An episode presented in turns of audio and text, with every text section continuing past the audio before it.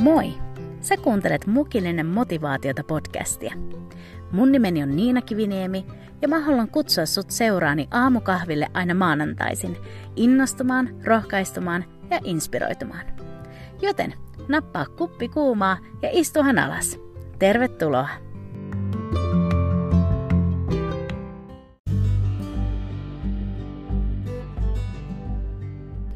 Hei ja hyvää huomenta! Ajattelet, että me ollaan jo jouluviikossa. Ihan ihmeellistä. Ja me ollaan tultu siihen hetkeen, että on adventtisarjan neljännen ja viimeisen osan aika. Oikeasti suuren suuri kiitos jo tässä heti alussa niin teille kaikille, jotka olette uskollisesti virittäytynyt kuurolle, ei vaan tämän adventin aikaan, vaan kaikkien näiden tämän podcastin ensimmäisen kauden 31 jakson ajan – Mä oikeasti niin kiitollinen teistä aivan jokaisesta ja, ja mä oon niin kiitollinen tästä mahdollisuudesta jakaa jotain mun sydämeltä. Ja tänään me puhutaan vähän nimestä. Eikä mistä vaan nimestä, vaan maailman kauneimmasta nimestä. Nimestä Jeesus ja tuosta nimestä Immanuel, jota hän myös kantaa. Mitä tuo nimi pitää sisällään ja, ja mitä se niinku meille vielä tänäkin päivänä viestittää? Kaiken tämän äärellä mä haluan sun kanssa nyt hetken viipyä.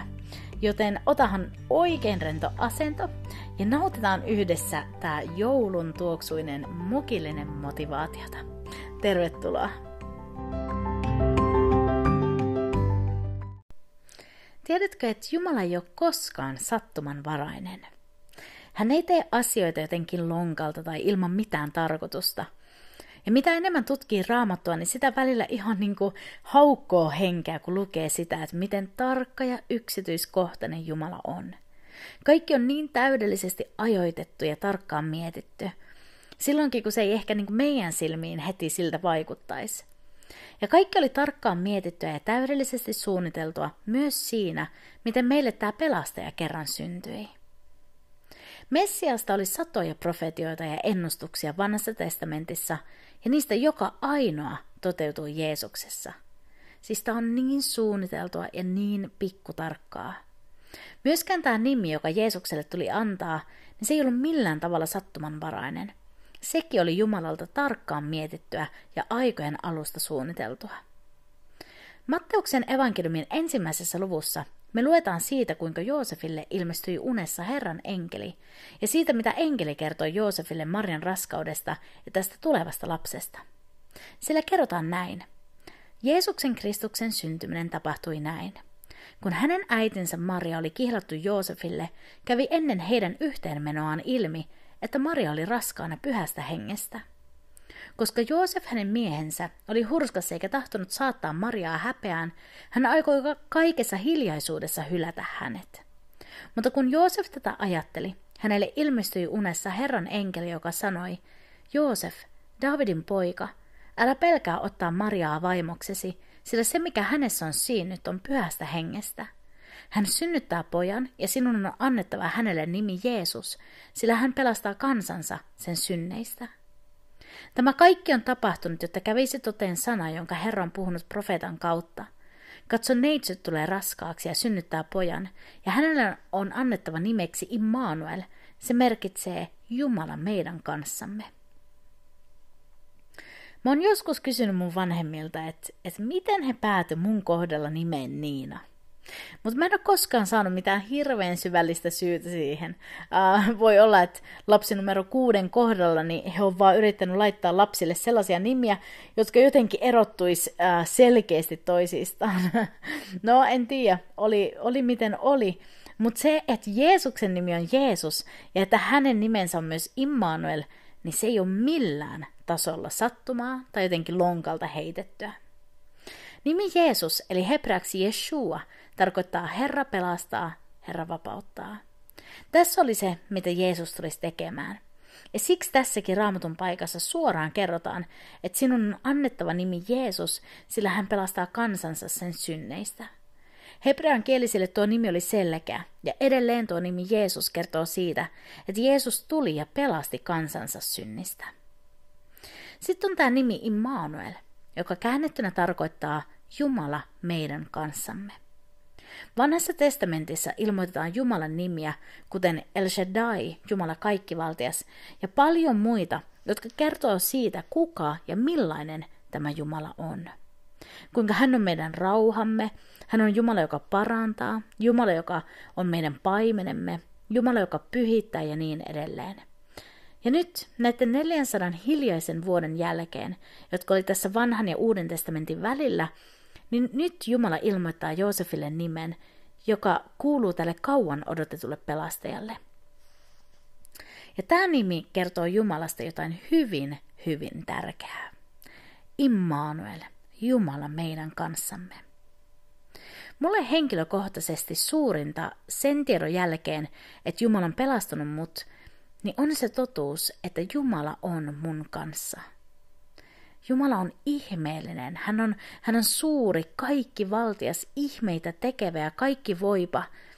Mutta jollen mä tietäis, että hän on mun kanssa, niin mitä tämä kaikki muu niin kuin toisaalta auttaisi?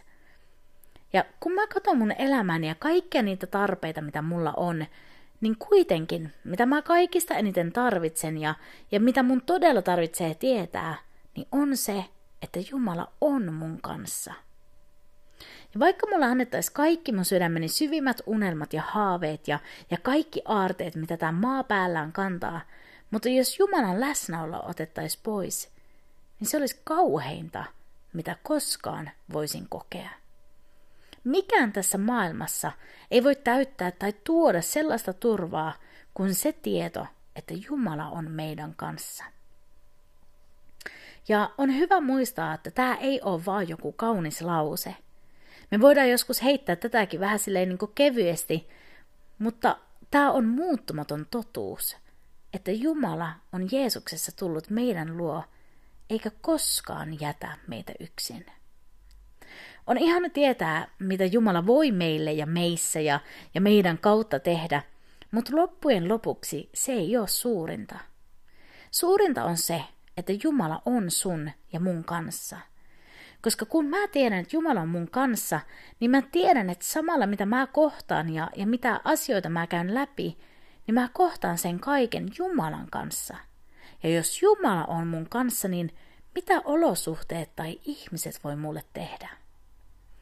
Mä muistan viime vuonna, siis silloin kun vielä matkusteltiin, niin mä matkustin Miamiin Yhdysvaltoihin mun ystävän ja hänen perheensä luo lomaileen, jotka oli jo matkustanut sinne paria kuukautta aiemmin. Ja meillä oli sitten mahdollisuus viettää pari viikkoa yhdessä siellä. Niinpä mun piti yksin matkustaa Suomesta Jenkkeihin, ja, ja vaikka kyseessä oli suora lento Helsingistä Miamiin, niin silti oli jotenkin jännittävää matkustaa yksin – yritän niin kuin tietää, että, että mistä portista mä pääsen mihinkin ja että miten mä selviän kaikista turvatarkastuksista ja niistä turvahaastatteluista ynnä muista. No, tämä matka oli pitkä ja kaikki onneksi meni kuitenkin hyvin.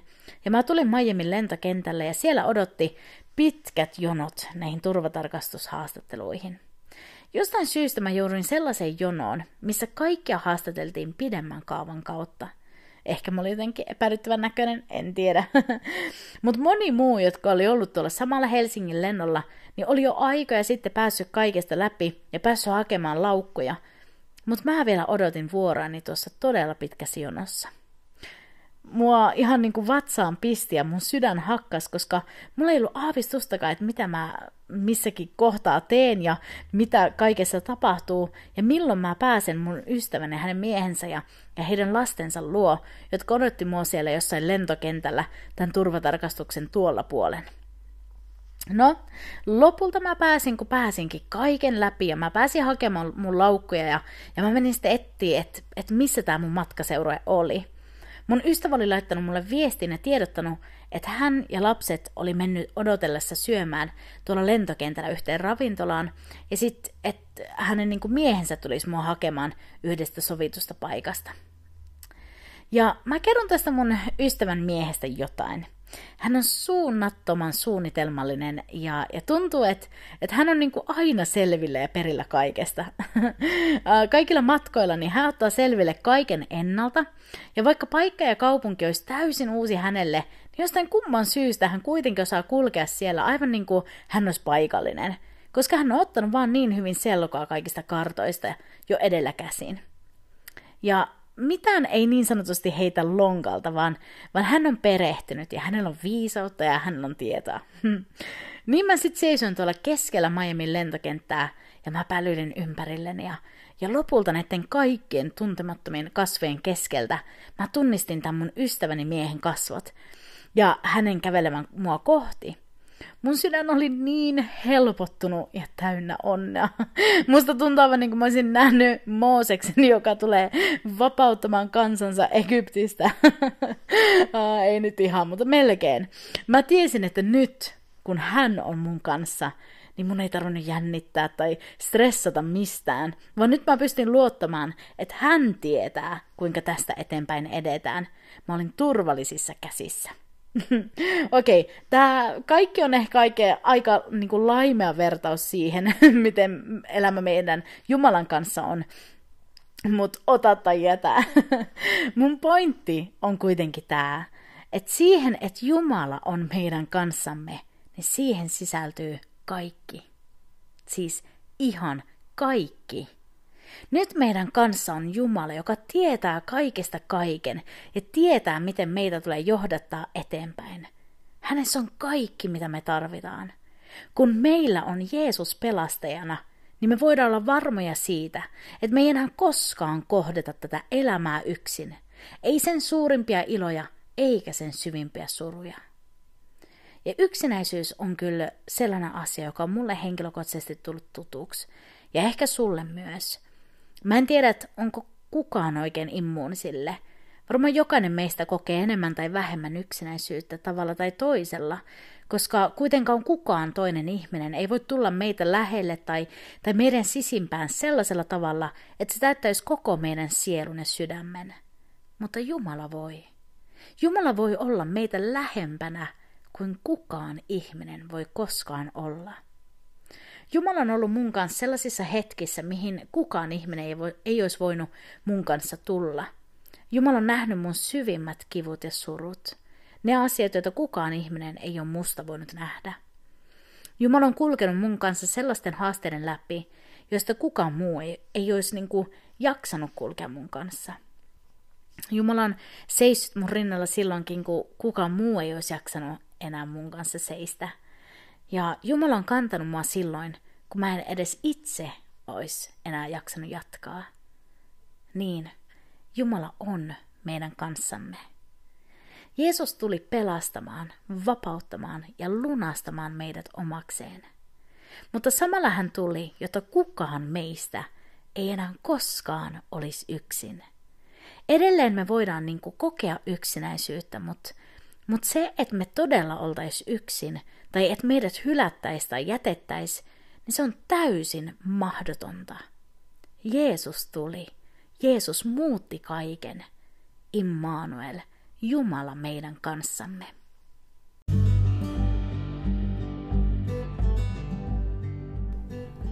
Mä en tiedä, että mistä tämä joulu tänä vuonna sut löytää – mutta olipa sulla elämässä upein joulu tiedossa tai elämässä rankimmat ajat meneillään, niin mä haluan muistuttaa sua tästä totuudesta, että Jumala on sun kanssa. Tänä jouluna pysähdy ja mieti tätä. Jumala on sun kanssa kaikessa, ja koska hän on sun kanssa, hän antaa myös voimansa, apunsa ja pelastuksensa kaikkeen siihen, mitä sä läpikäyt. Älä pelkää, Aha, tuotahan enkelitkin julisti paimenille. Vaikka tuntuisi, että olisi syytä pelkoon, niin ei tarvi pelätä. Jeesus on tullut, pelastaja on saapunut, Jumala on tullut kansansa luo. Roomalaiskirjeen kahdeksannessa luvussa sanotaan näin. Hän, joka ei säästänyt omaa poikaansakaan, vaan antoi hänet alttiiksi kaikkien meidän edestämme – kuinka hän ei lahjoittaisi meille kaikkea muutakin hänen kanssaan. Joten nyt katso tuohon vaatimattoman seimeen. Sitten katso tuohon karuun ristiin. Ja sitten katso tuohon tyhjään hautaan. Jos Jumala ei säästänyt omaa poikaansakaan osoittaessaan rakkautta meitä kohtaan, niin eiköhän hän lahjoita myös kaikkea muutakin hänen kanssaan. Jumala tietää, mitä sä tänä jouluna tarvitset. Hän tietää sen, mitä sä todella tarvitset, ennen kuin sä oot siitä hänelle edes kertonut. Hän on kykenevä tyydyttämään sun halajamisesi hänen hyvyydellään. Ainut mitä sun tarvii just nyt tietää on se, että Immanuel, Jumala, on meidän kanssamme. Sä et oo yksin. Näillä sanoilla mä haluan mun sydämestäni toivottaa sulle oikein, oikein siunattua joulua. Saako Jeesus tulla todellisemmaksi meille kaikille kuin koskaan aikaisemmin? Saako tuo evankeliumin riemu täyttää meidät ja meidän sydämemme? Sillä tiedätkö, tämä joulun sanoma on suuren ilon sanoma ja meillä on lupa riemuita siitä. Kiitos niin paljon, että sä vietit tämän hetken mun kanssa ja, ja oot ollut viettämässä tätä adventin aikaa tämän podcastin parissa. Ja mä haluan tässä välissä myös muutenkin kiittää teitä siitä, että, että niin moni on kulkenut tämän podcastin alkutaipaleen mun mukana. Mä oon ihan häkeltyneenä lukenut teidän viestejä siitä, miten tämä podcast on rohkaissut ja vienyt lähemmäs Jeesusta. Ja, ja siitä kaikesta kyllä menee kunnia täysin Jumalalle. Hei, nyt mä äh, vietän pari viikkoa vapaata ja, ja mä kerään hiukan voimia taas uutta vuotta varten. Ja me palataan sitten uusien ja tuoreiden mukillinen motivaatiot jaksojen kanssa sitten maanantaina ei 11. ensimmäistä eli 11. tammikuuta. Siihen asti sä voit myös kuunnella näitä aiemmin ilmestyneitä jaksoja, jos joku niistä on jäänyt välistä kuuntelematta. Ja seuraathan myös podcasteja siellä Instagra- Instagramissa, mulla menee kielikin solmu, uh, at mukillinen motivaatiota. Siellä mä kuitenkin aina jaan näitä sydämen ajatuksia ja rohkaisua aina aika ajoin ja voidaan sitä kautta myös olla kuitenkin yhteydessä. Mutta nyt mä vielä kerran toivotan sulle oikein ihanaa joulua ja onnellista uutta vuotta. Palataan mukilliselle motivaatiota sitten vuonna 2021. Merry Christmas! Moikka! thank you